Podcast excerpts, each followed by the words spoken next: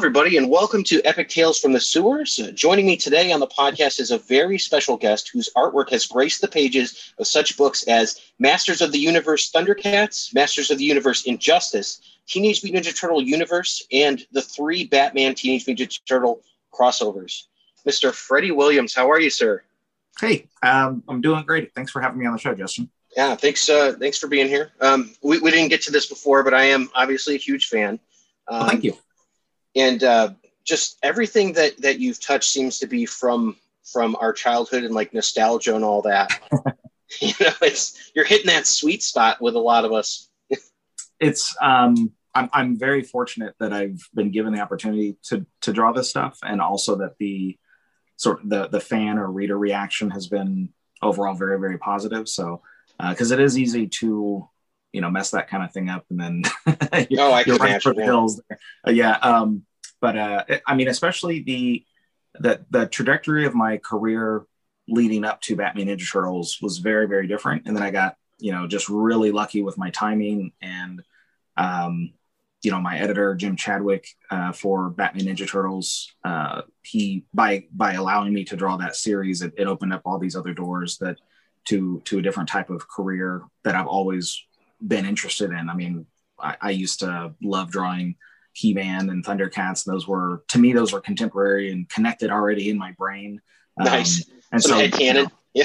Yeah, definitely. So Batman Ninja Turtles led to He-Man Thundercats, led to more Batman Ninja Turtles, led to um, the uh, Injustice versus Master of the Universe, and then more Batman Ninja Turtles, and uh, all of that stuff has just spun off into other, you know, more covers and short stories. And, um, it's it, it really is a dream come true. There's a lot of people who would do have done a great job on those crossovers, so I'm really fortunate that you know I got to draw them. I could not picture anybody picking up that book when I read the first one, and then I got to the second one, and, and I'm like, I can't picture anybody else doing this artwork. You have Donatello juiced up with the, the venom going into him, and and the second the second one is is by far my favorite out of all three of those. And oh yeah, I, I love the third one too, just because of the crossover art design. It's like, oh, it's Leonardo, but it's also Nightwing. It's like this is freaking amazing. Yeah.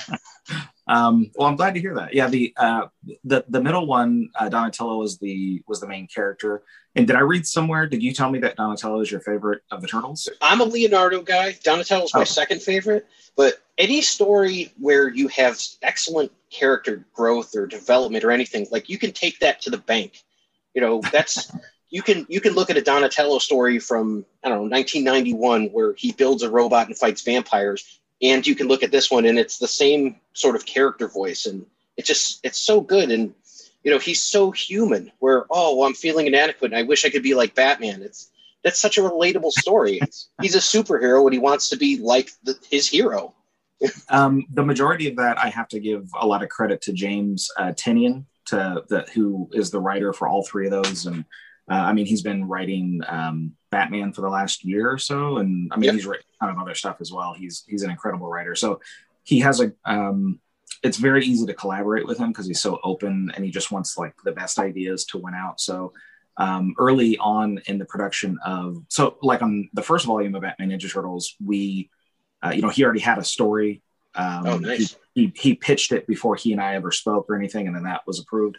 And then in volumes two and three, we worked. It was much more collaborative, um, even though it's not credited like Freddie co-wrote it because I didn't. It was just more like he. Yeah uh, James and I had a few conversations and email back and forths over the types of things I'd like to draw, the types of things like, you know, he would like pitch five or six things that were just on his mind.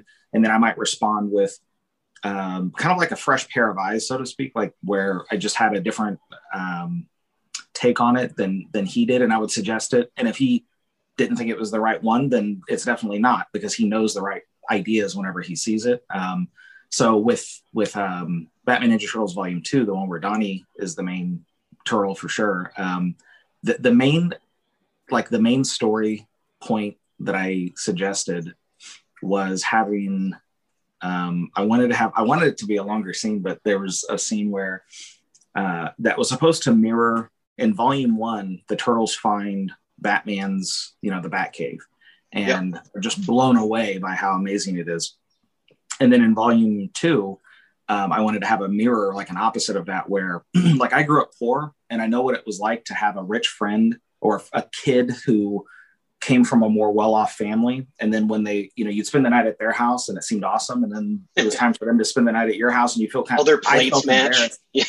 yeah i felt embarrassed that they were going to see like the condition of my house and the part of town i was in and and that sort of thing. So i wanted donatello to have that experience. And so um i mean it's, it's only like a couple uh, of panels but i wanted him there's actually a panel where like all four turtles uh, batman robin um and Nightwing and are all like all trying to cram into Donatello's room in the sewer in volume two because they were wanting to look at his his computer monitor, you know, to like go over this footage that April O'Neil had, had captured.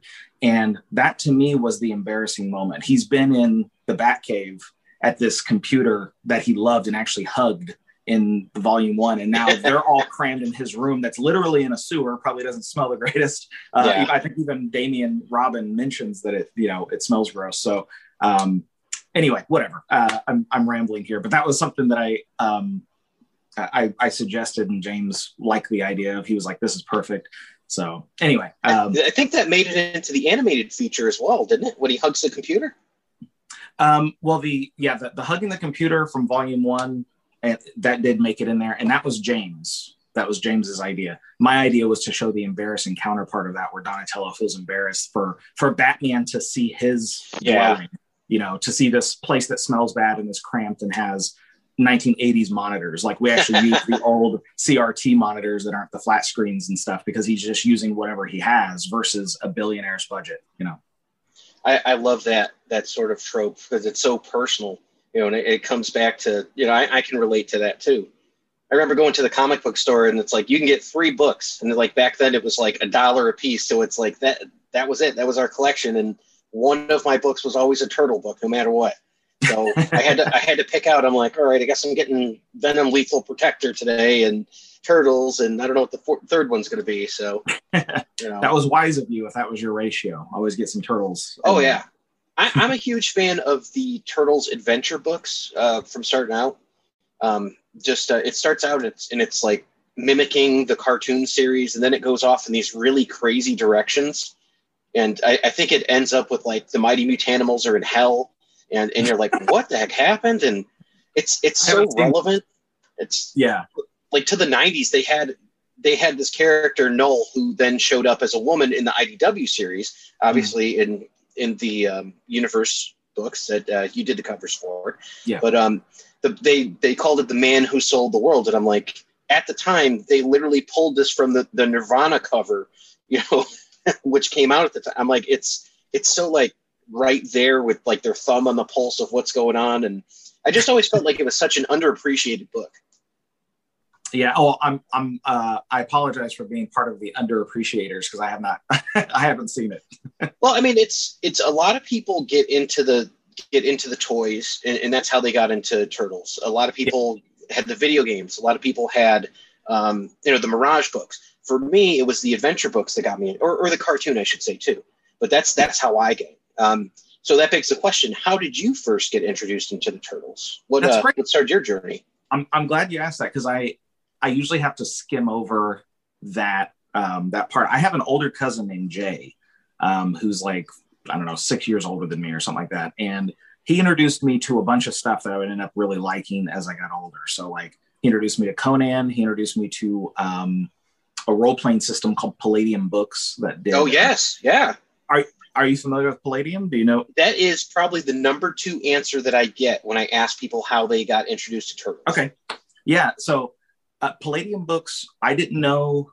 I didn't know that Ninja Turtle. I didn't. I'd never heard of Ninja Turtles, and I didn't know they were anything but a, um, a Palladium expansion. So, I I remember walking into Jay's room, and he had a big room, but it was just a total mess. But I mean, that didn't matter to me. I mean, he had like books all over the place because he was really into role playing games, and um, I had never role played before, and he was telling me what role playing games were, and I had heard of D and D and to stay away from it as the yeah. warning when you're a kid that it's going to yeah. make you kill yourself or your parents or whatever it is. Um, and so he didn't say the words D and D, but eventually he he's like, it's like D and D, but it's and it's, then my brain was like, uh oh, no, but uh, but anyway, he he had one of the books on the ground was the uh, turtles one where it's the red mask, but it's it's Leo with his arms crossed and he's holding the, the two katanas and there's the circle behind him and it's a collage image, and um, that's what he picked up. Uh, it was kind of like he was just showing me different covers. So I saw that cover before I knew anything about the Ninja Turtles. Then he was going through and telling me like this is Ninjas and Super Spies, which was one of their expansions. This is Heroes Unlimited. This is just called Palladium, which was their D and D substitute, and then this is Teenage Mutant Ninja Turtles. And I'd never heard that string of words together before. And so I, I asked him, I was like, wait, what is it? And he, he repeated it. And then he, it's like he kind of hand waved, because this is before the cartoon, of course, but he hand waved that it was a cartoon, that it was a comic book. Um, because I don't know if he had the comics or if so, maybe it just wasn't relevant. He collected comics, but uh, basically that was my first ex- exposure to it. Um, then later at a Walden's Books which existed at one point. Yeah, I'm um, from New England, so I know Walden's. okay. Well, I saw book, I think it was book four of the color reprints where they all had the red bandanas. Mm-hmm. And I had a little bit of my own money. And that was, I mean, they didn't have like the full uh, series, they just had book four. And it caught my attention. And I remembered my cousin Jay mentioning it. So I grabbed book four.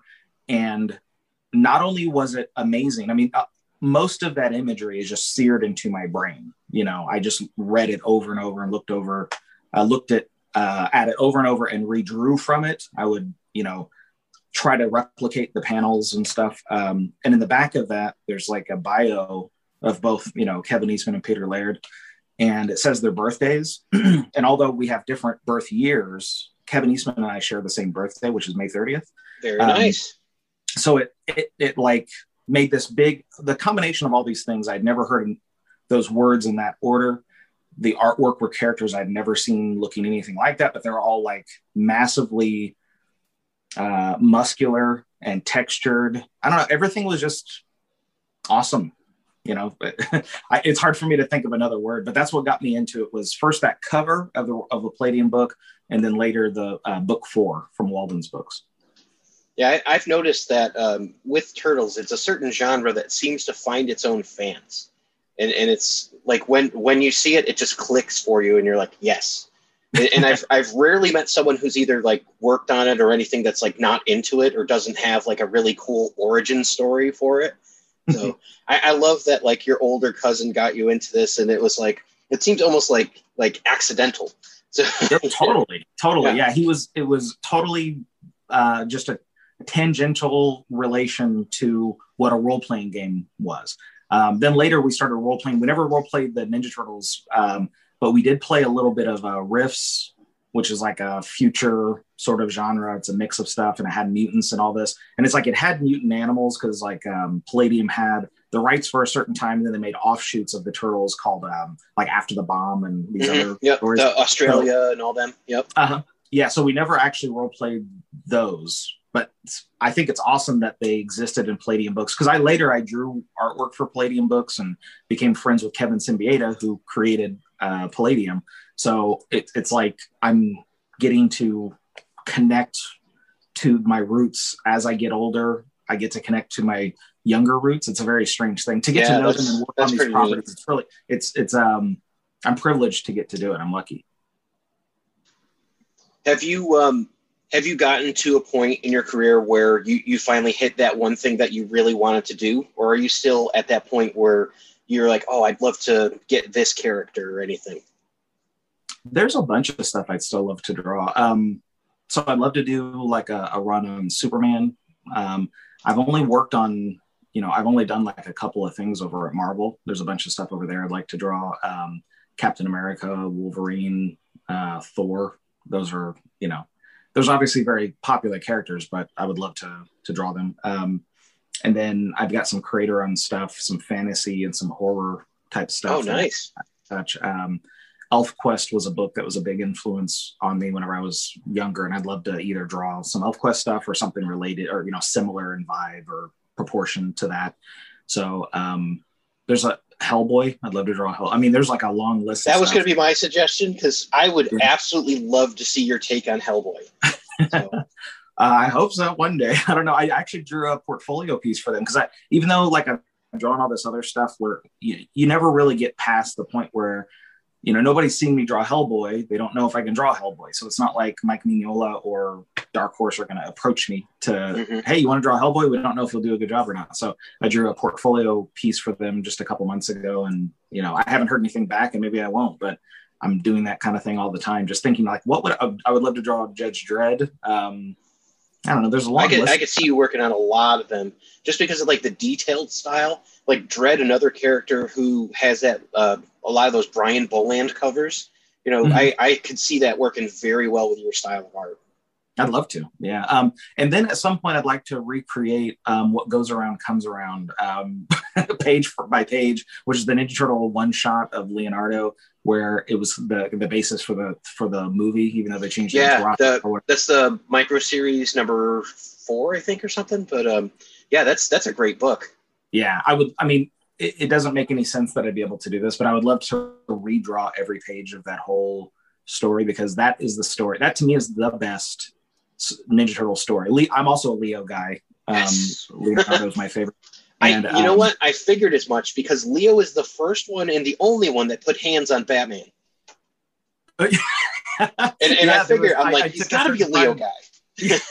now, now James wrote it that way uh, that he actually was able to, you know, if it was like they had to go all out, maybe that wouldn't have happened in that way. But the fact that that he was able to stand out. I mean, Raphael got taken out immediately by a taser, yeah, and so you know, who knows what would have happened in that fight or whatever. So, um, but yeah, I, I was, I took pride in that. Was that Leo was able to hold his own whenever Batman was kind of testing their abilities. Then later, when they were sparring, he was actually able to kind of trick Batman enough to get a little, uh, a couple points on him in the sparring session. I, I love that. Um, he's just he's always been to me the person that I've wanted to be. You know, and, and I think like we everybody kind of gravitates towards a particular turtle, and I don't know if we do it because we think we're like them, but I think that I would like to be like Leo, and that's kind mm-hmm. of one of the things I like about it. Like he's an aspirational hero of mine. So, yeah, a lot of people I, think he's a narc, but uh, you know. well, I was about to say uh, most people seem to describe him as a wet blanket. Uh, you know, like he's he's always trying to quash the fun and stuff. Um, and I can kind of I can kind of get that, but that's the kind of person. When I was younger and I was in a group of friends and they were getting mischievous, I tended to try to. Tr- I wanted to to calm things down, or if things got, you know, if if one per, two people were getting heated, I would want to try to diffuse that and stuff. And that's yeah. not because I thought, what would Leo do in this situation? Yeah, yeah. personality. So yeah, you're probably right. There's you know people gravitate towards the turtle that's the most like them. Maybe. yeah, no, I I agree. Um, were you into say? Uh, I, I see a couple action figures back there. Were, were you into yeah. collecting the Ninja Turtles back in the day? Man, we were so.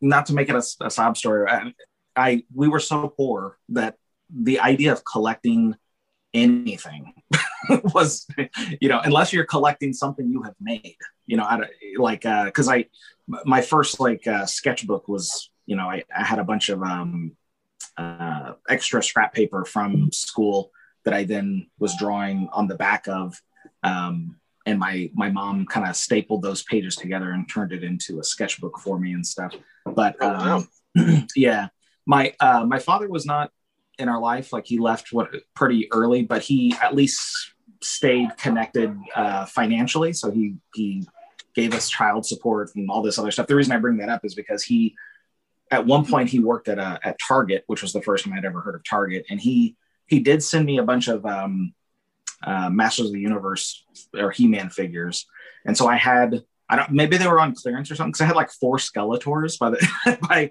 like over the course of a couple of years of, for like Christmas and for um uh, and for my birthday and stuff. I'd ha- I accumulated several Skeletors and um, a couple of uh, Tigras. So um, anyway, about this, uh, these are nobody at home listening can see this, but uh, what I have up on my shelf here is the NECA edition Bebop and Rocksteady where they're in the bunny suits. Oh and, yeah, from yeah, the loot crate. Yes, yeah. So I drew a piece of art, um, which is like a shredder's ancestor. The sort of I have that. Yes. yeah. Um, well, I drew this, and um, Trevor Zammit, who is the the editor that I or the art director that I worked with uh, at NECA, he he sent me a couple of comp copies of the Loot Crate.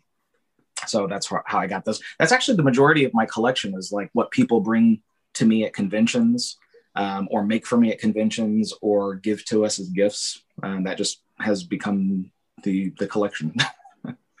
so, so you're saying that um, we should we should then uh, encourage people to bring you gifts at conventions. no, I'm actually not saying that. Um, it's very sweet when people do yeah. that, but no, we we have quite a bit, uh, and some of it I hope no one gets offended. Some of it we have 14 nieces and nephews we do give some of those to the nieces and nephews. Um, if we feel like, you know, oh, he's really into Spider-Man and we got a Spider-Man thing, you know, we'll give it to, uh, you know, to, I try not to say all their names because it's somebody actually figured out where we, we were taking photos at a, um, at a birthday party in their backyard and somebody actually figured out what housing division we were in. And I was like, that's so weird that they could figure that out. So I don't actually talk, like say their names. Yeah, no, I'm, I'm with you on that. Yeah. yeah. Um, so, so what do they do then? Someone tries to show up at the housing and be like, "Hey, I got this copy of uh, you know Masters of the Universe Injustice Two. Can you sign it?" And you know, what? Um, that's, weird. That that might be what they're thinking. Now, I uh, like I I ran into some people at a Best Buy who knew who I was, and they were totally well-meaning people. They were just like, "Hey, maybe we can come by your house and hang out. I'll bring some stuff over for you to sign."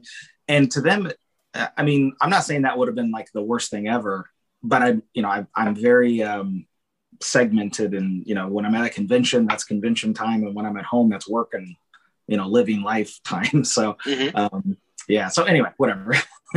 so yeah, people who bring stuff um, to conventions, it's very much appreciated, but don't feel like anyone has to do that. that's cool. Do you uh, do you make it out to uh, the big the big ones in uh, Chicago at all? I did. I used to go uh, yearly, but it's been a while since I've been to Chicago. I used to go to Wizard World uh, Chicago Con. I did that for like maybe I don't know seven or eight years in a row or something like that. And then we switched to C2E2, which is also in Chicago. Yep. Um, and then we started having shows that would kind of butt up against either in the same weekend or near those both of those shows that we would instead um, start going to those other ones. So anyway, it's just been a while um, since we've been to a Chicago show, but uh, we have nothing against it. We were just getting other. It's like when you go to the same show year after year. After a while, you think, well, let's see what else is there. So, or what else, what other shows we can do in that same month. Um, oh, I'm with you. And then if you get to someplace else, like maybe you've never been to Connecticut, you end up going to Mohegan Sun and give those people a chance to see you. Because, for example, I'm from Connecticut, so. I, I, would have loved. So, but now I live in Illinois, so I, am like, yeah, come back to C2E2. Yeah. But, uh, but I, I you know that's that's really really an interesting perspective too because um, you know they, they talk about like when you listen to musicians and when when you go to a concert you expect to hear the song and it's the same like maybe you're seeing neil diamond and he's singing sweet caroline and you're like oh it doesn't sound like it does on there because he's bored he's bored singing the same song you know doing the right. same thing over and over he wants to do something to entertain himself yeah so maybe no, maybe there's that aspect yeah um there's there's some of that. I mean, there's a show that we do well until the pandemic thing. Um, you know, you might have heard of the pandemic thing. Um, yeah, that thing. Uh, we used to do um, San Diego Comic Con every single year, and I, that's like the biggest. Yeah, I think it's the show. You know, yeah, yeah. Um, but that's where I got picked up at DC Comics, and that's where I've had a lot of other firsts. Um, I was picked up at the the talent search back in 2005 for you know at DC uh, for DC Comics. So, um, and we have family that lives out there, and we hang out with them. So it's it's like a a yearly well used to be um I keep talking in the present tense because it actually still feels like it's the year two, 2020 or something. Doesn't you know? it? Like, yeah. It's just been like a long, long year. Um, but we normally would go out there every year and uh, became like a tradition. And um, so maybe we'll get to go back whenever things get back to normal. Do you hit the In and Out burger while you're out there? Oh, yeah. Yeah. But, um, but my uh, Kiki's great aunt, which is who we stay with out there, um, who is she's in her 80s, but she still loves all the comic book movies. Uh, some years she even comes to the show with us. Like imagine it, somebody in your imagine yourself when you're in your 80s going to a comic con. Yeah, Comic Con. I don't That's know. easy. I, yeah, I could definitely see that. So. well, sure. you know, it's it's a pretty physically taxing show. So, oh, um, but anyway, I give her all the credit. Um, but uh, she always says she loves In and Out Burger as long as you don't take it to go because by the time you get home, the fries have steamed and you can't eat them. Like that's what she she always says something like that. So we always have if we go there, we have to sit down and eat. Um, and yeah, we we go there every probably every year. It's the only one I know that has cheese paper where, where the cheese literally gets stuck to the the wrapping of the burger too. So you know, right. it's yeah, yeah. We we've um I don't know. I, I missed that. I haven't I haven't had that since probably 2002. So, but you know, if you're a Big Lebowski fan, you got to go. Yeah, I I've only seen Big Lebowski once. I'm so sorry to be um, sacrilegious. Uh, that okay. that movie, I probably need to give it. I'm in a very different mindset now than when I was a teenager watching that. Um, but I'm like, I'm not. I don't drink and I don't do any drugs or anything. And not that you have to to enjoy that movie, but the people who seemed past tense seemed to like that movie so much uh, tended to lean that way. Like they were either into stoner comedies or were in fact stoners themselves. Again, not everyone, but I'm saying that that was my experience. And uh, there, maybe I just need to see it again with like a more adult perspective and just take it for what it is instead of bringing my own psychological baggage to it or something. That's that's a, a really fresh perspective because I've done that with with reading certain comics and I mean, there's some comics that are always going to be like perennial favorites. Like I'll always go back to Crisis on Infinite Earths, but then sure. I'm like, all right, maybe look look back on this this one. Maybe I didn't like this Marvel comic way back. Like I never gave the New Mutants a chance, and now I go back and read the New Mutants, and I'm like, how did I miss this? Well, it's because now that I'm mature, I'm not looking for like, oh, Cable with a giant gun or Wolverine cutting someone right. up. It's like I've matured and my tastes have changed. Yes, yeah, you can appreciate different levels uh, of the narrative or the artwork even that you could. Oh yeah, definitely. Yeah. yeah, I I am I am still a huge Daredevil guy, and that's mm-hmm. never going to change. I don't think I've ever read a run of Daredevil that I was like, this is terrible. So, you know, it's it's always been a consistent favorite. It, it sounds like you're a big Superman guy. Um, yeah, um, yeah uh, since i like earlier i was talking about how my my father was never around i think superman took psychologically took the place of a father like a role model like a father figure in my life. So um my first experience with superheroes in general was the the christopher reeves superman movies and then the just uh, the um super friends cartoons. Oh uh, yeah. so, so the superman in that was like this really powerful but always in a good mood guy who would take care of things and make sure that the right outcome happened, you know, um, which is very uh, favorable if you're without a father or something. So, um, but even just aside from that, I mean, there's other stuff to him, but that's what probably connected me to liking Superman to begin with. And then since then, actually reading stories that were well written. That's good. um, but yeah, I would love to draw something where Superman is actually in a good mood and smiling and um, the struggles that he faces don't make him into a dark monster. Um, that would be good. That's the kind we, of story. We need to hook you up with Mr. Mark Waid then, because that sounds exactly like like that would be a, a, a perfect match. Mm-hmm. Or or Dan Jurgens, who is one of my absolute heroes. Yeah, Jurgens uh, is great. I am a big Booster Gold guy, so mm-hmm. I actually have a Booster Gold, uh, some original art that's uh, inked and, and drawn from him right up here. So yeah, those are like the bat or uh, Batman, geez, the uh, Superman guys. So yeah, were you just now? You were looking up, kind of off uh, off screen. Is it like hanging up there on your wall?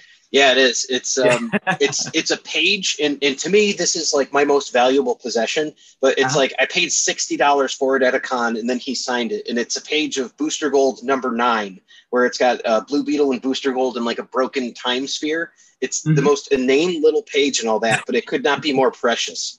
You know? Yeah, dude, sixty bucks for even even if it was like a pretty standard page. That's a great deal. Um, yeah.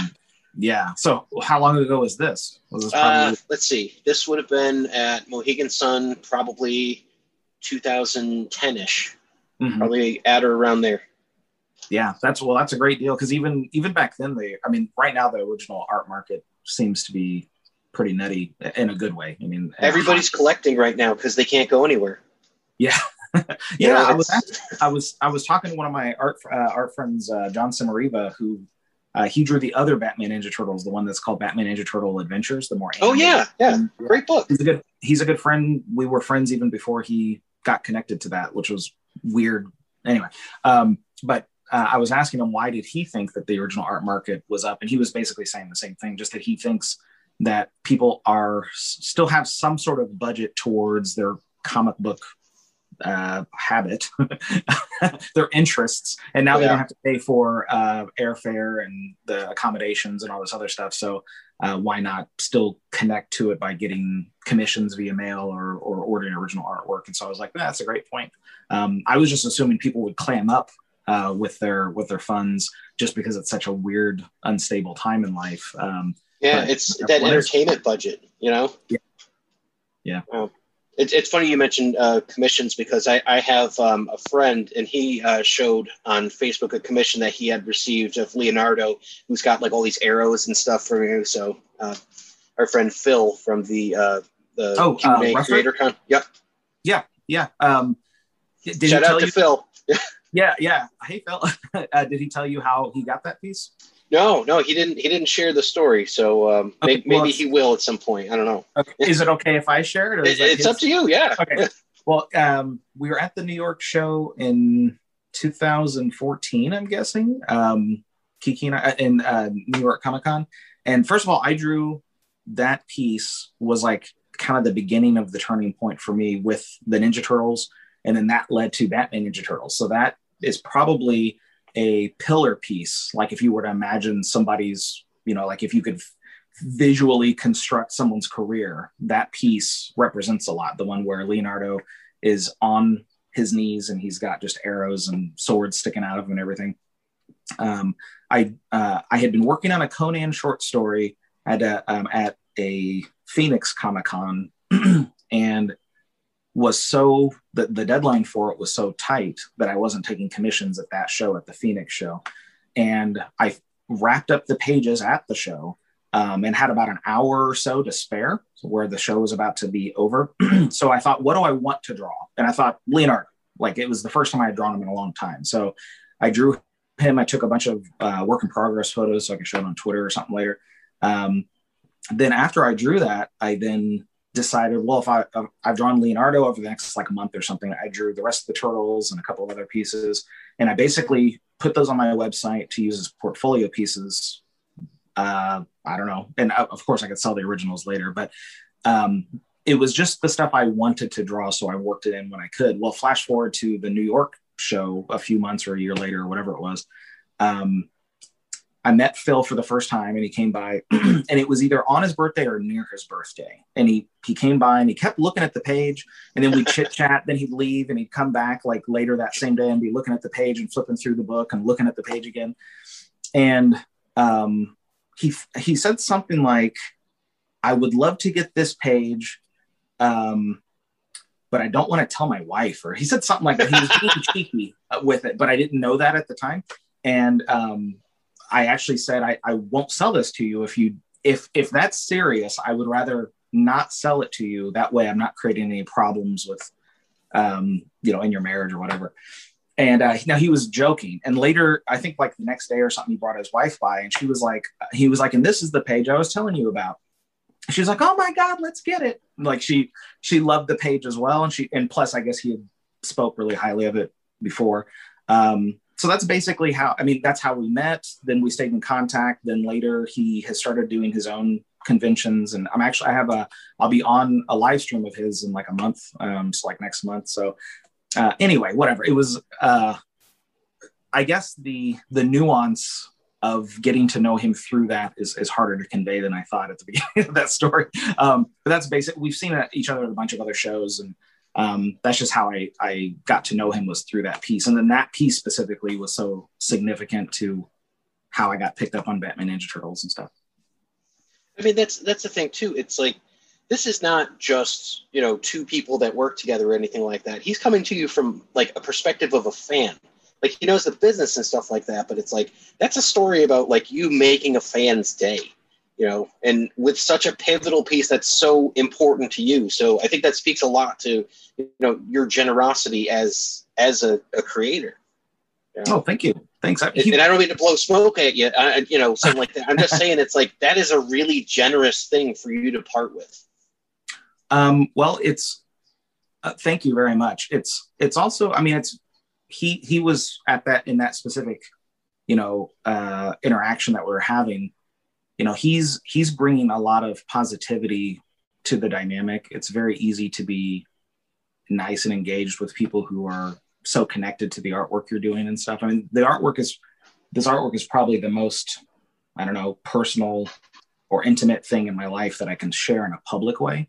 And mm-hmm. so if somebody is connected to it in that way it almost feels like you know them without having ever met them. It's a it's a weird thing. In the same way that i feel like i know like suddenly 20 or 30% more about you because Leo is your favorite turtle. yeah. That's yeah. Like, You're like, well, I can trust him. So yeah, yeah, exactly. There, there's like all these. He's not going to lock marks. me in a closet, you know. um, that that automatically get check marked. Like I, I know these things or types of things about him um, that are auto filled in or something. So it was kind of like that with with Phil as well. So that's cool. Yeah, another Leo guy. So so yeah. yeah. shout out for us. So. uh um, I wanted to ask you about uh, influences on your style because uh, a lot of people that I talk to were we're trying to kind of pinpoint what it is, what it looks like, and you know, um, a lot of people go back to Jim Lee, where mm-hmm. just like the sheer detail of what you have and what you undertake is like there's so much in there, it, and it really gives us this huge Jim Lee vibe. Like, was he? I mean, he's got to be I'm sure some sort of influence, but I'll let you mm-hmm. fill in the blanks of who your style influences are. Yeah, sure. It's it's um it's definitely a big mashup of uh, Jim Lee is my all-time favorite artist for sure. Um, that you know when when I think if I had to just name one, of course, there's you know it would definitely be Jim Lee. Now Jim Lee is like the most probably the most famous of all famous of, of all time as far as a comic book artist if you measure it with comic book sales and just how how many things he's done in his career um, if anyone who just happens to be listening to this doesn't know who jim lee is he was a very luck. popular artist. Yeah exactly. Um, a very popular artist when he drew x-men. He he uh, drew x-men number one which was the highest selling comic book of all time. It sold over 8 million copies. Um, and since then he went on to be one of the co-founders of Image Comics. He founded Wildstorm, the studio, and then later sold that to DC Comics and then became co-publisher and is currently co-publisher at DC Comics. That's a very short summary, but um, his his style was one of the so the the two books I would credit with making me want to draw comic books for a living is ElfQuest Book Three, which was a trade paperback that I stole from my local library. Um, it's a long story. I ended forgive up, you. I ended up having to pay like over forty dollars to pay them back for this book. So I paid way more than if I just bought it outright, and it's like an old copy. And then um, X Men Two Seventy Two, which was drawn by Jim Lee. Uh, and if you were to combine visually their two styles, Wendy Pini, who drew ElfQuest, and then Jim Lee's X Men, if you combine them visually, you would kind of get something that looks like Arthur Adams. Uh, and so Arthur Adams is very much up my okay. alley. Um, when I draw the, turtle, I was going there. Yeah, yeah. Arthur Adams is amazing. Um, when I'm when thinking about the Ninja Turtles, I don't think they get any better looking than you know that book four the the later reprints where it has what goes around comes around and then the follow up. Uh, so it's like the lead Leonardo one shot and then the follow up to that. I can't remember the title of that, but the the stuff that was the the basis for the first um, live action Ninja Turtles uh, movie. Um, Which the, they the, switched to Raphael for the movie. Correct. Yeah, and I always wonder if it was because you know when they were writing it for the screen, they were confused because of the red, red bandana, or if they just thought Raphael had a more interesting pathos to connect to because he was more um, or less stable. You know, like a less stable character, so he he was more prone to having a bigger uh, emotional range. So they focused on him. Anyway, it was a great movie, though. I love that movie. Um, and according to the you know the the theme song in the credits, he was the leader. Yeah. he's the leader of the group. About T U R T L E power by Partners yeah. in Crime. Yeah. right. Yeah. Um, Transformed from the norm by the nuclear goop. Yeah. right. Definitely. Um, but that's uh, a karaoke you know, tune right there. yeah. um, so the, the the interpretation that Kevin Eastman and Peter Laird had at that time to me is the definitive Ninja, Ninja Turtles. And so whenever I'm drawing them, I'm I visually reference them in my brain. Sometimes I'm looking at them directly um, to I don't know the sort of the size relationships, the the type of shapes that they would use, um, the the musculature that looks almost like stone sometimes, like the way. Yeah, I could see that. Yeah, um, all that stuff is a big influence. I could still draw like some of the leg muscles from how you know the turtles were depicted in some of those poses because I drew them over and over as a kid. I drew from that book all the time, and uh, that's partially how I learned how to draw legs was from the Ninja Turtles and stuff. So um, anyway, uh, so yeah, with Ninja Turtles, it's Kevin Eastman, Peter Laird. With humans and um, the the level of detail and maybe some of the storytelling, compositional stuff, it's very much a Jim Lee feel. Um, but also pulling from any other influences along the way. Uh, there's there's some artists that are fantastic with storytelling and their dynamics on the page, but I don't like the way they draw faces and I don't like the way they render things. Uh, but just their flair for the dramatics or moving the eye through the page, then that's something I can learn from. So it's a big hodgepodge. I always think of uh, Jim Lawson like that. I'm I'm not a fan of how he draws the turtles themselves, but his layouts are just fantastic you're like, wow, this is a really dynamic scene. Mm-hmm. Yeah, definitely. I, I can see um, what you're saying there. Yeah, I, I would have loved to been able to have been a part of the actual physical Mirage Studios with the you know with those group of guys. I mean, just being around all of them, I'm sure you pick up on skills. You know, basically it, in a studio environment, you just artists feed off of each other and pick up so much information from each other because you can see the the decision making process of that other artist and figure out why they're doing what they're doing and then how you can react to that or pull from that or whatever. And you're all just feeling or escalate.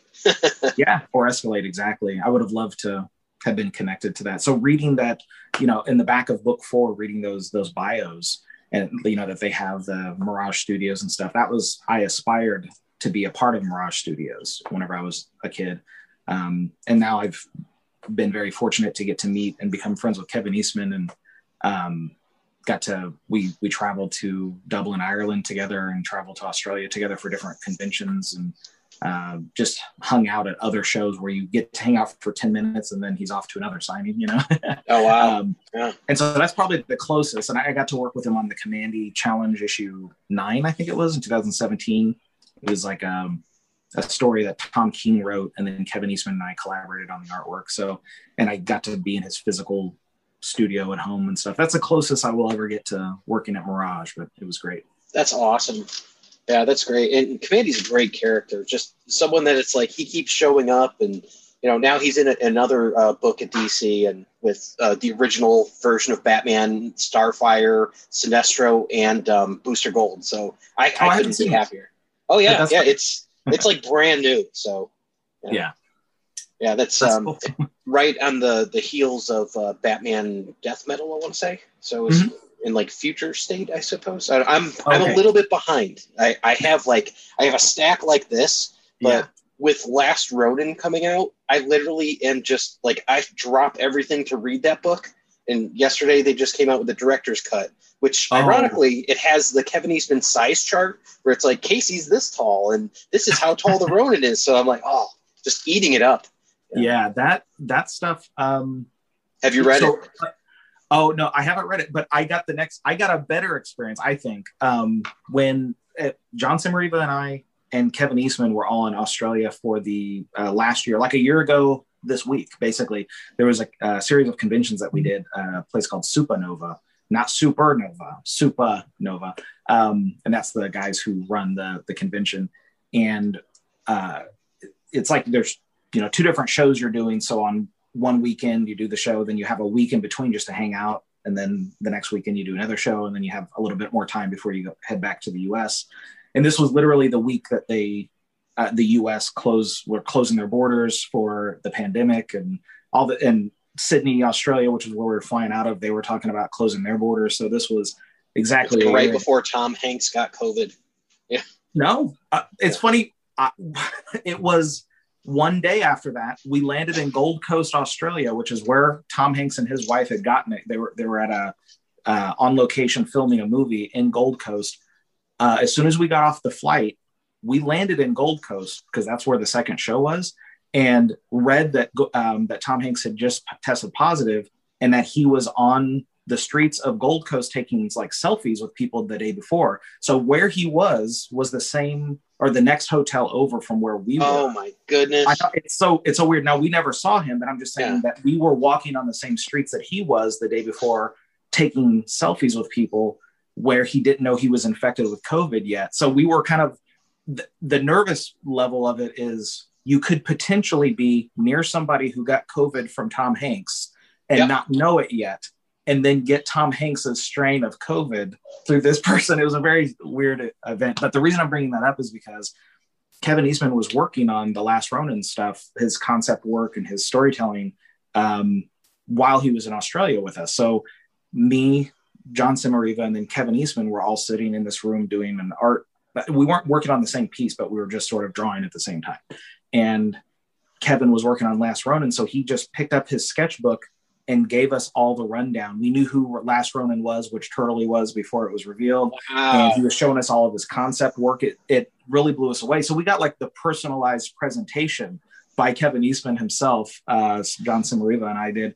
So it was a great. Now I haven't picked up the director's cut. I actually would like to because even though we got to see his originals, Kevin Eastman's originals, I it's not like I got to keep them. So I'd like oh yeah. so I'd like to keep get that book so that I have them in my in my possession, you know. Um, and and seeing some of Kevin's sketch work um, was transformative to me. Like in 2015, right after it was announced that I was doing Batman Ninja Turtles, um, I got to go out to the San Diego Art Gallery. That I don't know if they're still open now, but they were for a while. He was the curator for it and they had a couple of uh, Kevin Eastman sketchbooks, his Ninja Turtle sketchbooks from whenever he did the uh, first movies uh, adaptation. And so he had all these sketches of how he was going to translate the live action film back into a comic. And um, the guy who was running the the art gallery at the time, once he knew who I was, he just he took them out of their case. He was like, "Yeah, dude, feel free to flip through them." And I was like, "Whoa!" It it it was like a transformative experience in that I got to see his it's like I was in his journal or his diary. Do you know what I mean? It's yeah. it's such to see somebody's sketch work and when they're working something out on the page, that's like the most personal, just about the most personal thing you can connect with another artist on. You're getting to see their their brain on the paper. Um, and here I am holding it, and he's a hero of mine back then as he is now, getting to flip through this stuff and having it right up in wow. my face. It was amazing. So getting I don't know, getting to see another person's sketch work is sometimes better than seeing their finished, polished work, you know. So anyway, sorry. Uh last no, that's, that's awesome. cut. Everyone should pick that up. It's it's amazing oh, yeah. stuff. Yeah. It's it's funny because um, I was looking at the numbers today for Last Ronin, and it is the best selling book. It's number one again, the, the second issue. And the, the thing that really got me is that it's cost double what the next best selling book was. I think it was like King in Black Marvel or something like that, and that's a four ninety nine book. You have an eight ninety nine book, which is the Last Ronin issue two. So when when people are like, "Oh, print is dead," or or they're like, "People aren't going to spend this," it's like when you put something out that is that much quality that can generate that much heat and buzz in the industry, like they're going to show up in droves. So yeah, I mean, if nothing amazing. else, publishers should take note of that. I mean, to see, but I think also Last Ronin is a longer there's more content to the book as well. Yeah, absolutely. So that's something to take note of as well. That the, the price versus page count and stuff. Um, but also, it's just an awesome story as well. I actually haven't read um, the uh, what what is it, King in Black? Is that what it's called? Yeah, I I honestly I know. I don't know how much I read. I'm, I'm a fan of Ryan Stegman. I just haven't seen it. Yeah. I haven't read it. I, I, will catch up to it eventually. Um, I I assumed it was a Spider-Man thing, and I, am not a huge Spider-Man guy. I usually mm-hmm. I'll like pick up the trades and read them afterwards and stuff. But I I read primarily DC. You know, it's just you know, it's it's just kind of where my my heart lies, and you get so connected to these characters, and it's like this is just so good, and yeah, you know, I don't know. That's that's my uh, that's my universe there, and um, no, I get that. You you shouldn't. I I hope that you wouldn't feel embarrassed to to say that kind of thing because oh no i'm quite shameless you should collect and connect with whatever you feel you know like it there's no uh boy i'm trying to think of how to don't you know just vibe with whatever feels correct to you. So to me i just follow specific artists. The, the characters are oh, yeah. but it's more about what artist is drawing. Whatever they draw that's what i'm going to follow you know um, I, am a really so, big valiant fan too so i mean I, I would love to personally see you do a valiant book at some point you know if, if they're you know interested in, in getting but it's like wow how cool would it be to get you doing shadow man? You know like this dark hoary you know sort of horror sort of thing.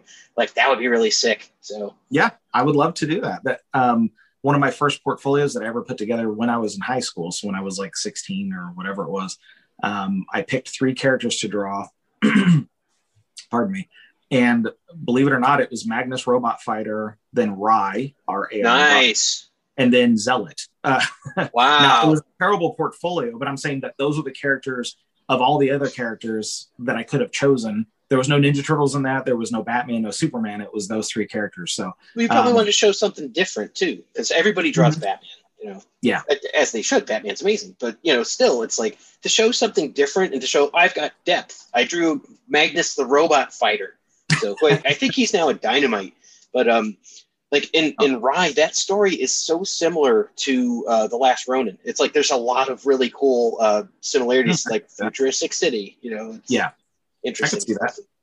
That's cool. Oh, I didn't know you're a Rai fan. That's really cool yeah i'm i wouldn't i don't i couldn't speak in an educated way about a bunch of it was like the i, I had a couple of issues of it at that time and that i just thought it was a cool character um, so that's that's the reason i was drawing it so um, but yeah i can see exactly what you're talking about with some of the uh, similar themes i hadn't thought about that uh, i also would love to draw um, I don't know. This is something I pitched to to DC, and maybe they they will, maybe they won't do it. But like a Last Ronin and Batman Beyond crossover. I, I mean, oh wow. I'm not sure if they're. Yeah, I, I don't know if they would ever click with that, but um, I mean, at least some of the editors were like, "Oh yeah, we'll see what we can do." But um, there's so many like moving parts when it comes to, con, you know, um, trying to get a crossover like that going. It's a miracle that any of them happen. um, they're so they're the only company right now that's doing uh, anthology books to my to my uh, knowledge. So whether it's these Walmart 100 page specials where you can get like a story on Swamp Thing, Wonder Woman, and I don't know Hourman, you know, but it's or like the the Halloween issue where it's like, oh, it's Raven and Wonder Woman. It's like, what's going on here? This is interesting. Deadman mm-hmm. and Batman and I I really like I miss that aspect. That's that was one of the most fun things about reading Hellboy when you have like a four page story about how he's going to fight some vampire or like goat king or something like that. And it's like then you move on to the next one, and I I would love to see stuff like that. Yeah, yeah. I mean, uh, I mean, and I, I love to draw stuff like that. It's oftentimes if it's as long as the structure is already in place it's the kind of thing that you can sell an editor well give me even if you haven't seen me draw this character before it's only like an eight page story it's only it's only a 10 page story so at least if it doesn't quite work out it's not like the you know it doesn't ruin a year worth of yeah. material it's just a smaller commitment so i was hoping they would get another like a turtles book like that where you just have like these little vignette sort of stories they do mm-hmm. backups and all that and like Jennika has some which is a really cool book um, cool character too. But um, like they'll have like a little backup, like a B story going on in that, and that's kind of fun. I, yeah. I, just I'd like to see some more of those like bite-sized character pieces. Mm-hmm. Yeah, I agree. And actually, I, um, going back to Batman Ninja Turtles, I think even though it's not as big of a variety, um, I think James does a great job of writing, even though it's connected to the larger story. Uh, there's like a big story that's happening, but then he always finds a way to f- fit in little character moments that um, makes it even though they're not short stories within it but it like progresses their arc throughout it. And s- so that you're not just swept up in the large story you get like little character bites as well. And so it, in a way it feels almost like an anthology if looked at through a certain lens um, where the the you zoom in. You, you have the big picture and hopefully that's interesting then you zoom into each character to connect with what they're going through um, so that it, it, feels intimate as well. This big story also feels intimate. I, I noticed that too. Um, actually, I was just thinking about the uh, the Masters of the Universe and the uh, Injustice book, which uh, that that had it seemed like a lot of uh, kind of B plot stuff going on too. And and probably mm-hmm. one of my favorite all time comic moments when Skeletor steals the power of uh, of Shazam, which yeah. is like such a mind blowing image to see. It's like I, I, could not tell you how many times I have copied that picture and sent it to someone, you know, and be like, "No, you don't understand. This happened." You know? like, yeah, that was uh, so. Tim Seeley, who is the writer for um, Injustice versus Masters of the Universe. Um, on a side note, he and I are doing a creator run book. It just the first issue just came out yesterday. It's called. Oh um, wow! It's called awesome. Bequest, which is a um, it's a creator owned book. It's got fantasy elements and real world stuff. So like swords and sorcery, but they come to this world as well. So um, I mean, it just came out on Wednesday yesterday. Anybody who's watching or listening to this, nice. uh, it was March March seventeenth that it came out. But anyway, the reason I bring that up is um, he's killing he I, it this year. yeah, Tim is awesome, and we connected really well in doing um, Injustice versus Master of the Universe. So, but yeah, that was one of the things that that impressed me and got me excited to want to work with him more, uh, like on the creator on stuff, was his um, his knowledge of the lore and character interactions with Masters of the Universe specifically, but how they could connect. Because um, for anyone who hasn't read it, like the the there was like a really clever shortcut to building trust within the Masters of the Universe, um, where, where, Batman and uh, Prince Adam or He Man can now trust each other. Was uh, both Mossman and Swamp Thing are able to know the intent and knowledge whatever they each other share, uh, shares through something called the green which is like an interdimensional network or um, web of vegetation. And there's no deception in the green. So they're able to immediately build a rapport and trust. And that's such a clever way anytime that you do a crossover there's always that it's kind of a redundant scene or it can be if it's done wrong where characters have to figure out well how can i even trust you to know if I should fight on your side. And this was a very clever way for him to do that. And that was actually, and that was in the first issue. So it was very much like the, the a big chunk of the narrative was able to almost be skipped over, which is very clever writing. Um, and it's within character. It's not just something where you go, wait, I didn't know they could do that. It's built into the canon of, of Swamp Thing that Mossman could connect to. So, um, and it wasn't an exposition dump either. So it was, it was really right. cool yeah there, there's like a few sort of like uh, like a collage page essentially but it doesn't feel like i mean anytime that you see or that i read like a comic where you don't you know how, how would superman even know if he can trust this guy you know is in my mind you know uh, a lot of the times but uh, in anyway uh, in any case uh, Tim Seeley was able to, he wrote so, many cool iconic moments, including, yes, Skeletor gets the power of Shazam. And cha- uh, just assumes that he'll be able to knock out Darkseid.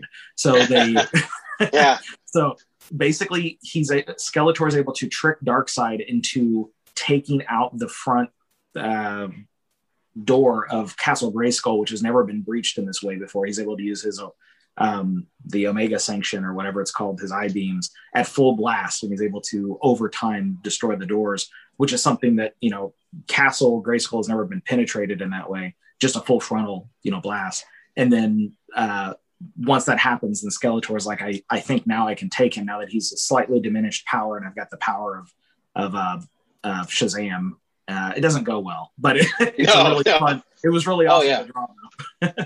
it's like it's like one of those moments. Like I, I, remember reading Blackest Night, and like my favorite part of it is how Scarecrow shows up with a, a yellow lantern ring, and it's literally like an issue or maybe like a half an issue, but it, it like it makes such a mark on you, you know. Mm-hmm.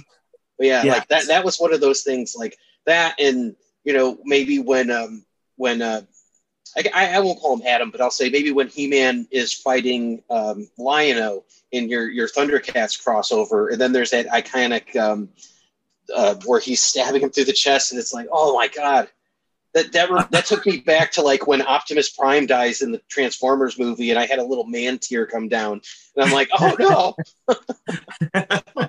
yeah, there's um, in the very first issue of He-Man Thundercats, um, the sorceress, who's actually not the sorceress, it's it's Mumm-Ra in disguise, um, tricks Adam out of his sword and then impales him with it, which I know you've read that and then yeah. Prince Adam, since he's touching the sword, is able to now, you know, call upon the power of Grayskull, and then he's he pops into He-Man. So now he's at full power.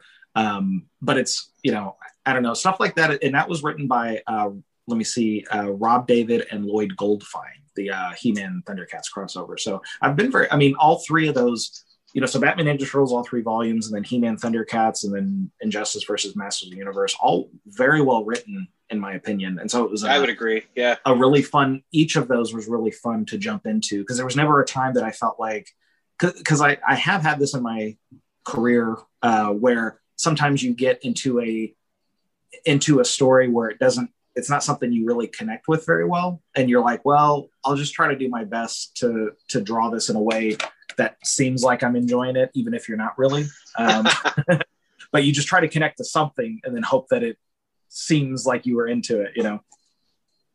That's crazy. So do you think that we'll see something like um, like a cover for from you for Last Ronin? Is that anything that uh, like have you been asked or? Oh, I've done a cover for issue one, and oh, that's uh, right, that of was, course. Yeah, that was the um, the retailer's exclusive for Evolve Comics. I know the the owner of Evolve, a guy named Brad Allen, that I've become friends with over the last couple years. Um, so it's mainly it's not a physical store; it's like an online retailer, and at conventions when conventions were a thing. Um, they so will I, be again. yeah, exactly. At some point, maybe um, there will be again. But uh, so I did a retailer's incentive cover for issue one for him, Evolve Comics, and then I did a uh, cover for issue three. So that has not come out yet, but they've already shown it in solicitations. So nice. Uh, yeah, we're starting to see those now. I think um, I've got like three of them pre-ordered, um, so I'll have to look for yours then. yeah, I ended the, up with I, 14 covers of the of the first issue. So the um, issue uh, issue one has that I drew was sold out from Evolve, so I don't know if they even have anymore, but I'm sure they exist on the secondary market for some very high price. But um, in any case, yeah, I think I don't even have a copy of them yet. So uh, oh wow, that to me is yeah. Like he usually sent like the they'll send like a comp copy or something. So we'll see if I end up getting that because he he said he sold out really quickly on them. So would that be one that you read, or would you just set that aside so it would retain value? um. I don't know. I mean, I, I would flip through it, but I've actually, I mean, because I already knew the story from Kevin just flat out telling me the story. Then later, I actually got a PDF of it. Um, there you go. Yeah, yeah. So, so I don't so much have to read it in that way. I, I already read it, uh, and I saw issue two. Like they were done with issue two a while in advance. Like, uh, so anyway, um, I got to read it a couple of times before, you know, before the general audience saw it. So that's awesome. Yeah, that's that's great.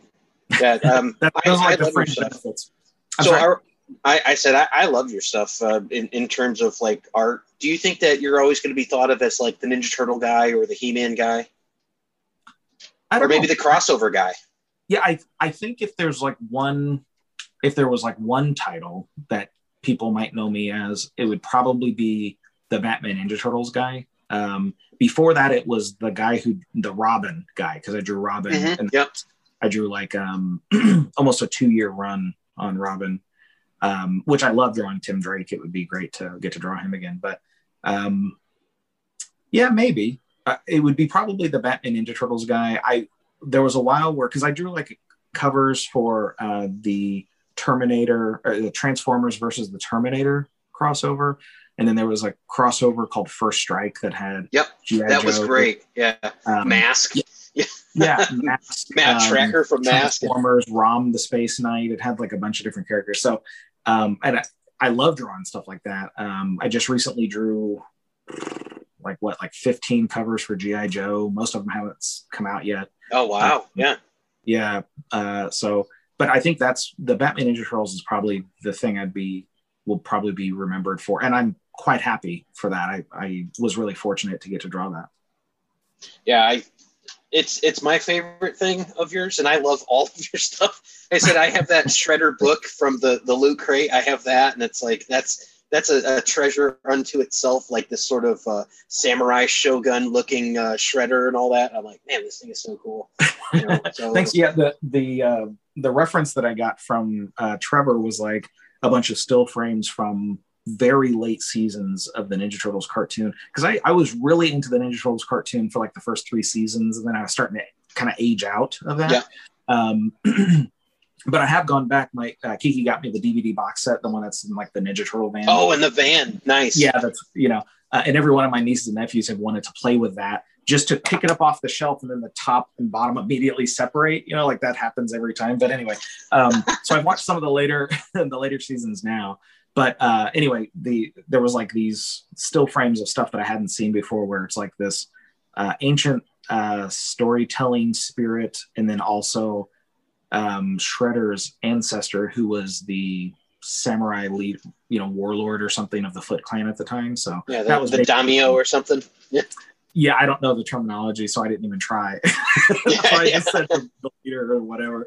Um, but it was fun getting to draw that kind of stuff because I haven't, you know, I love to draw Shredder and I mean all the turtles and stuff in in whatever forms they can dream up. It's fun to to do. I was just thinking, I have a hat actually um, that I got a at a no, where's it? GameStop that has yeah. your, your version of the Shredder on it.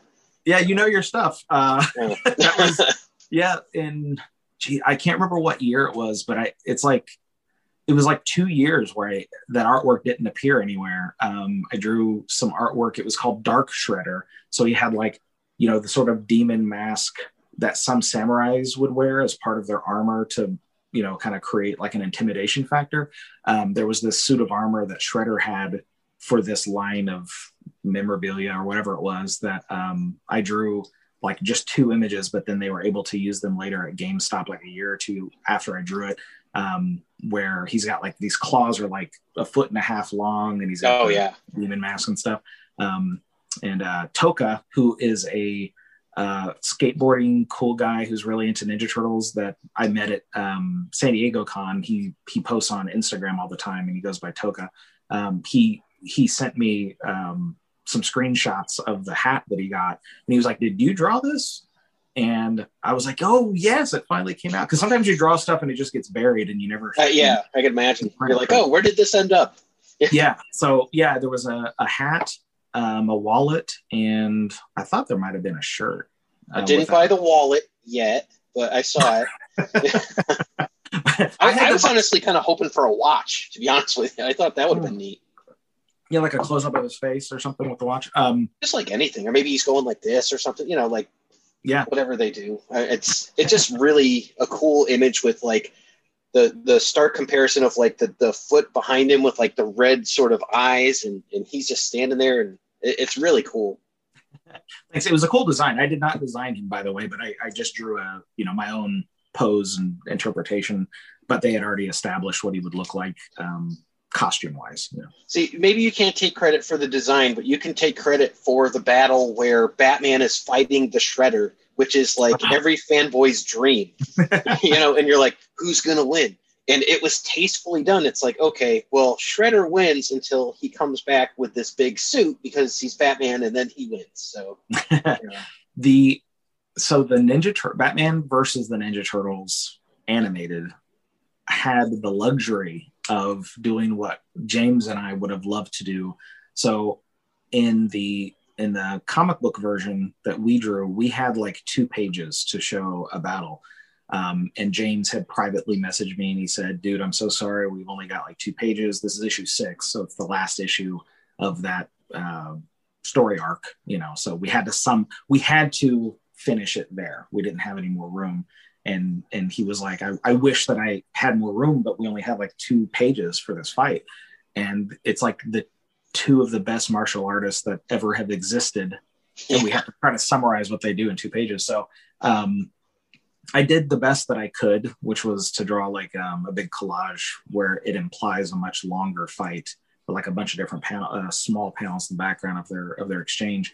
But um, in the animated batman versus the ninja turtles they have this great fight, uh, a much more long drawn out Batman versus the Shredder fight where I've met with some of the storyboard artists and they were like, yeah, we were just looking at all the coolest martial arts fights from every movie we've ever seen.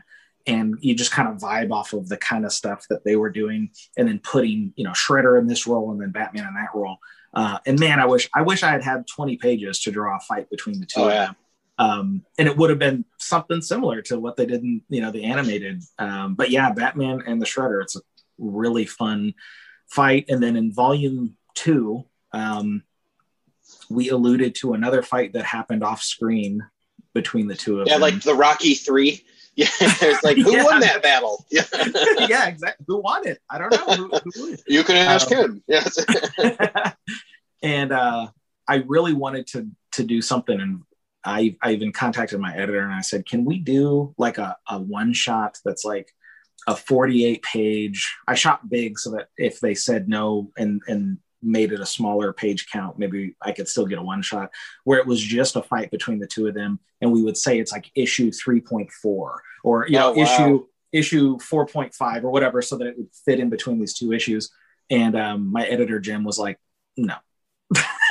he was just like, no, we can't do that. Do they not Um, like money? I mean, exactly. you know, it's No, like, it, like, it I think that would be much- convoluted. It's like what? Yeah. Oh well. it's a much less exciting um, answer. It's bec- it's like a boring answer. It's because you know there's like um, you know a contract that exists. yeah. that I, I figured. we can we can them in a do certain- this number of issues and Yeah. not you know so they would have to renegotiate a whole contract so to, to fit this in so i was like ah okay okay um but i'd love to draw that Oh yeah, no, I, I'm I'm absolutely with you. Um, that's that's fantastic. Uh, I, I think the last thing I was going to ask you is just, um, is there any other shows or anything else, maybe from um, like sort of a nostalgia perspective, that you would like to take and move into something? Um, I'm actually wearing a Pirates of Darkwater T-shirt right now. oh yeah Uh, yeah like Yeah, dude. something something like that like uh, any sort of property that you haven't touched yet that you think would be like a really cool book for you to pursue yeah uh, pirates of dark water is one of them and i swear for those listening that's not a setup that's not like woohoo Yeah. yeah he really is wearing that shirt yeah yeah um, and, but it's not like it's not like i asked you to ask that or that you told yeah me no ahead. it's, that's yeah um it's organic right it's totally organic. Yeah. Uh, yeah, I, I remember watching that. I don't know if you had the same experience, but you get home from school and sometimes it wasn't on, and then other times it would be because it was like they played them on Fridays. Ah, So it drove me sometimes they would. They would play repeats, and then other times they wouldn't play it. It was very strange. You you never knew when you'd actually get the next episode of Pirates of, of Darkwater.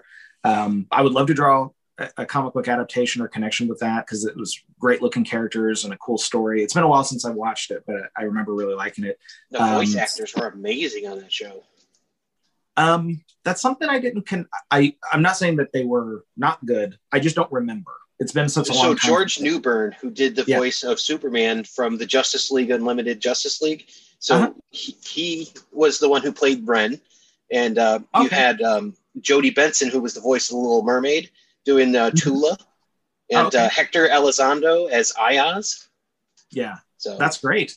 I, I think you know I um I think vis- I've never seen this confirmed, but I think the vision whoever drew the character studies, uh, I think were influenced by ElfQuest. I don't know if you i could absolutely yeah, yeah, I, the the sort of large Disney eyes. So there's like um uh nowadays seeing a manga influence or a Disney influence in you know American comic book artwork is pretty common. But there was a time where that was not at all common. And Wendy Pini, who drew ElfQuest, I think she was way ahead of her time by fusing that together, where she was doing American comic book sort of sensibilities, but bringing in Disney and manga influences. And so I think even now, if you a modern audience looked at her work from the 70s and 80s, oh could yeah probably click with what she was doing back then uh, very easily um, because she was way ahead of her time. So I think that Pirates of Darkwater were cribbing from ElfQuest, which I totally get. ElfQuest is beautiful. Um, I think Wizards did that too. The the Ralph Bakshi uh, movie, Yeah. The Wizards, they probably ripped that right from ElfQuest as well. Like some of the Yeah. characters look like a direct takeoff. yeah, I I mean it's also possible that they're pulling from the same influences, but it's I I can see very much what you mean. So this stuff whatever Wendy was looking at might have been the same stuff that they were looking at, you know. So in other words, similar influences. Um, I would love uh, Silverhawks was something that was really. oh yeah, when I was- that would be amazing. Like Yeah, a, a Silverhawks uh, crossover with uh, Thundercats, maybe. Mhm, I would love That would that. that would kick ass. I mean, I would love even if there was like a three way of um, you know He-Man, Thundercats, and Silverhawks play an ancillary role or something where they have to go more cosmic and and there's you know the Silverhawks are there to help. um, because it seems like I think it was inferred that there was a connection between Silverhawks and Thundercats, and it was the same animation studio and stuff, and they had Mhm. very similar villains. I think it was Rankin Bass, wasn't it? That's a good question. I, I just know that at one point I was listening to behind the scenes stuff, and they were the same studio, but I can't remember the name of the studio. So probably Yeah. though. Yeah, because I, I always thought I'm like, wow, this has the same animation as The Hobbit. The Hobbit, yeah, there's Yeah. some very Slithe like creatures Oh, in The Hobbit that I mean, it looks almost right, you know, dead on. Um, and I've only recently seen those Hobbit animated films, and I think I saw it last year or something. Um, when I was a kid, I had like a vague memory of seeing something animated, but I didn't know what it was. And then just last year, my wife Kiki got me. We watched like all three films. The middle one is done by a different. It's so Yep, strange. Ralph, The- Ralph Bakshi with the rotoscope and all that. yeah, so it's, it's such a it's weird. so out there. Yeah, and it's weird. Like, I mean, because I don't know all the behind the scenes, but it's like Rankin Bass or whatever studio got, you know, Fellowship of the Ring, and then to I'm sorry, Return of the King. Like that was Yep. what they got the rights to, and then uh, Bakshi got the middle one, which would be Two Towers. Like, so they're not directly connected, and they're as far as they come obviously from the same Tolkien source material, but it's not like studios working in tandem. They just I don't know. It's a weird thing to watch them all back to back, which is what we did in one night. We watched all three of them back. Oh, that's cool. yeah. that's really cool. Um, anyway, I love I love stuff like that, and the the sort of watercolor texture in the background of the Hobbit um, films were just blowing me away. Like I just kept pausing it, going, "Look at that! Look at that!" Like because Oh, yeah. you don't see animation that looks like that, even if you used computer animation to stitch it all together. Just seeing the organic quality of the animation and the the background uh, paintings and stuff were were so exciting to me that nowadays if even if people use computer stuff to connect that organic stuff to to stitch it together i would love to see that nowadays the animation looks so looks too clean for me for my taste Oh yeah, I'm I'm an animation nut. I don't I don't know if you've ever seen it, but um, based on the Dragon and the George by Gordon Dickson, A Flight of Dragons. i have not seen that That is the same animation studio, and um, John Ritter voices the main character. It's it's a story of um, a man of science who uh, develops his own like Dungeons and Dragons style game, and ends up Hmm. getting sucked in tight inside the game and becoming um, trapped inside the body of a dragon.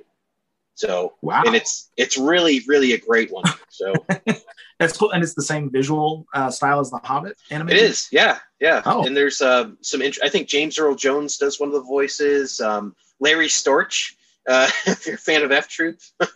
this is so weird i'm surprised this has flown under the radar i mean i guess you know i just you know i didn't even know about the hobbit uh animated films until last year you know or, or confirmation that my childhood memories existed Oh Um, yeah, but you know what i mean like it, i guess i can't catch it all but that sounds like something it's a real would- like Berenstain Berenstain Bear type thing. you know, Mandela. Mandela. Yeah. yeah exactly um That's yeah i came from the universe that didn't have this these cool animations that i got uh so now i'm getting to watch them again after dimensional uh, fusion or whatever it's called Is that the universe where Nicolas Cage did all of the movies that Keanu Reeves did, and Keanu Reeves did all of Nicolas Cage movies? Because I want to be in that. I want to just like binge watch in that universe and then go back. Because there's a version of the Matrix out there with, you know, that I want to see. Oh yeah, I heard that Nicolas Cage was approached, and so was Will Smith and some other actors to to be Neo potentially, but I hadn't heard anything about. Um, is there actually like a Mandela effect theory that Nicolas? Yeah, Cage there's a was- theory out there about this that there's an alternate dimension where that happened, and I'm like, wow, I can't imagine anyone else in Point Break. So you know, it's just so odd. yeah, that's funny. Or Yeah, I, I mean, who I'd love knows? to see Johnny Mnemonic, uh, Johnny Mnemonic uh, with Nicolas Cage. That'd be interesting. That was such a a weird movie. It'd be a better movie, I think. Um, It'd have to be I- right. I'm a fan of the Brian Thompson uh, in that movie, and and I think uh, who else is in that? Henry Rollins. But other than that, it's like this is probably my least favorite of the uh, of the Keanu Reeves films. But what about the dolphin? The, the yeah, the dolphin. Uh, He was the best. Kill that. Uh, give me Darwin from seaQuest DSV. Thank you very much. now we're talking. Yeah. Yeah, that's that's a yeah, that's a okay. I've shown my nerd colors. Um, I want to thank you so much for coming on because this is amazing, and just to get to talk to you about like all this stuff. Um, you know, it, it's been a blast. Yeah, my pleasure. Thank you for having me on, and uh, thanks for letting me go over the time. Um, I hope that doesn't create a problem for you with the the length of your episode. Oh, yeah. no, no, I'm sure it'll be fine. All right, good. it's pizza time. And now, in a segment that we call Pizza Time, where we discuss any Teenage Mutant Ninja Turtle or pizza related food, I give you Pizza Time. Hi, everyone, and welcome to Pizza Time. Today's recipe is going to be from the Teenage Mutant Ninja Turtles Pizza Cookbook, page 113 New York Cheesecake Pizza. This one makes one 12 inch pizza. So I'm going to give you the description, then I'm going to give you the ingredients and the instructions. And then at the end, I'll give you an idea on how to lighten it up if you want to go with a little low sugar or maybe a healthier option. What's more New York than a strawberry cheesecake? How about one you can eat with your hands? Make this one in late spring or early summer with strawberries whether at their freshest. Ingredients. First for the crust. 12 full graham cracker sheets broken into pieces. 6 tablespoons unsalted butter, melted. 1 3rd cup packed brown sugar. 1 4th teaspoon salt. Topping. 1 8 ounce package cream cheese at room temperature. 1 2 cup plain Greek yogurt. 1 tablespoon freshly squeezed lemon juice, 2 tablespoons of honey, 1 teaspoon of pure vanilla extract, 1 8 teaspoon fine sea salt, 2 cups thinly sliced fresh strawberries, 1 4th cup low sugar strawberry preserves. Instructions How to make the crust. Place the graham crackers in a bowl of a food processor and then grind them until they look like sand. Step 2 Add the butter, brown sugar, and salt and pulse until combined. Step 3. Dump the mixture into a 12 inch pizza pan and press it out evenly, all the way to the edges. Use the bottom of a flat measuring cup to make sure it's packed down as much as possible. Step 4. Refrigerate for at least one hour. To make the topping, place the cream cheese in a bowl of an electric mixer fitted with a whisk attachment. Step 2. Beat until fluffy, add the yogurt, lemon juice, honey, vanilla, and salt. Beat until smooth. Step 3. Spread the cheesecake topping onto the crust. Step 4. Refrigerate for 24 hours or until the cheesecake is set. Step 5. Toss the strawberries with the preserves in a medium bowl. Then spoon the mixture on top of the finished cheesecake. Slice and serve. Now, if you want to lighten it up, use one 100% whole grain graham crackers, reduced fat cream cheese and yogurt, and sugar free strawberry preserves. Thanks, everybody, and enjoy your pizza. Thank you for listening to the Epic Tales from the Sewers podcast. The Teenage Mutant Ninja Turtles were created by Kevin Eastman and Peter Laird. This podcast has no affiliation with Eastman, Laird, IDW Studios, Nickelodeon Studios, Archie Comics, or any other Turtles properties. This podcast is a member of the Epic Sewers Podcast Network. Be sure to check out our other great shows, some turtle related, some not. Thanks for listening. Epic Tales from the Sewers is recorded by Justin Cooper.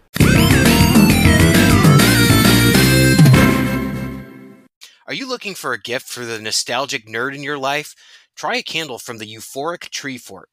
Nostalgic novelty gifts for nerds. From birthdays to holidays, or just because, waft these smell-o-vision candles with fragrances from your favorite shows such as Bob's Burgers, Simpsons, Dr. Seuss, Rick and Morty, Futurama, Adventure Time, Harry Potter, James and the Giant Peach, The Nightmare Before Christmas, Coraline, The Rugrats, Steven Universe, My Hero Academia, Dragon Ball Z, One Punch Man, Pokemon, Death Note, and Fairly Odd Parents. These soy candles won't gunk up your walls because they're dye free, cruelty free, and soot free. Also, free souvenirs in every order over $20 and free shipping on orders over 75 With exciting scents like Nog, featuring eggnog and brandy, Christmas in Whoville, fir tree, peppermint bread, and sugar plum, truffula tree, butterfly milk, and birch tree. Mmm, donuts, donuts and pink icing, and the ever popular Makin' Bacon Pancakes, featuring bacon and buttermilk pancake and maple.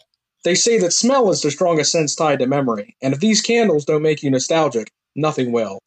And remember, if you use promo code ETFS10, you'll get a discount.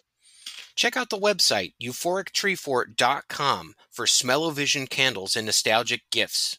Don't forget to use our code. Hey there, this is JB. And if you enjoy Tales from the Crypt, then check out my show, Tales from the Podcast, where myself and usually a very special guest sit down to discuss the TV show, the films, the animated series, as well as the original comics. So check me out every other week on iTunes, Stitcher, Spotify, Google Play, and of course at talesfromthepodcast.com.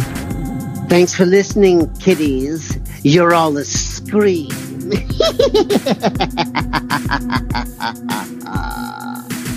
Hi, everyone. This is Justin from the Fantastic Podcast. It's a show all about fan experiences from the things that we love. So, whether it's your favorite musician, your favorite actor, maybe it could be about your favorite sports team, or maybe just uh, someone that you spent time with watching something that you loved when you were a kid. These are the kind of stories that we talk about. We uh, usually do a couple stories, and uh, it's a shorter podcast, so you can listen to it on lunch at work. So, uh, please check us out at the Fantastic Podcast. You can find us where most podcasts are found. You can also find us on sh- uh, social media. Thanks a lot, and check out the Fantastic Podcast. If you're into anime, manga, comic books, movie reviews, or just pop culture, Spoiler Force Podcast is the place for you.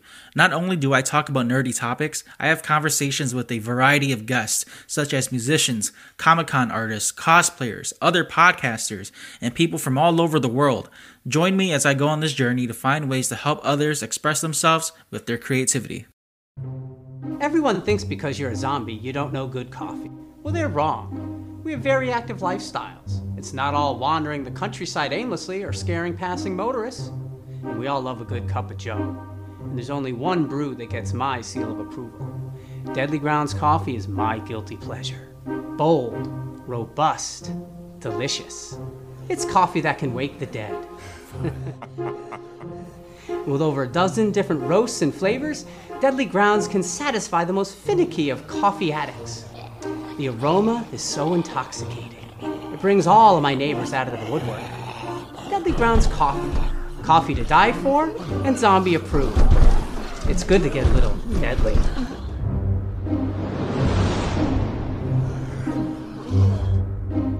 Use the front door! Oh, they're so disgusting.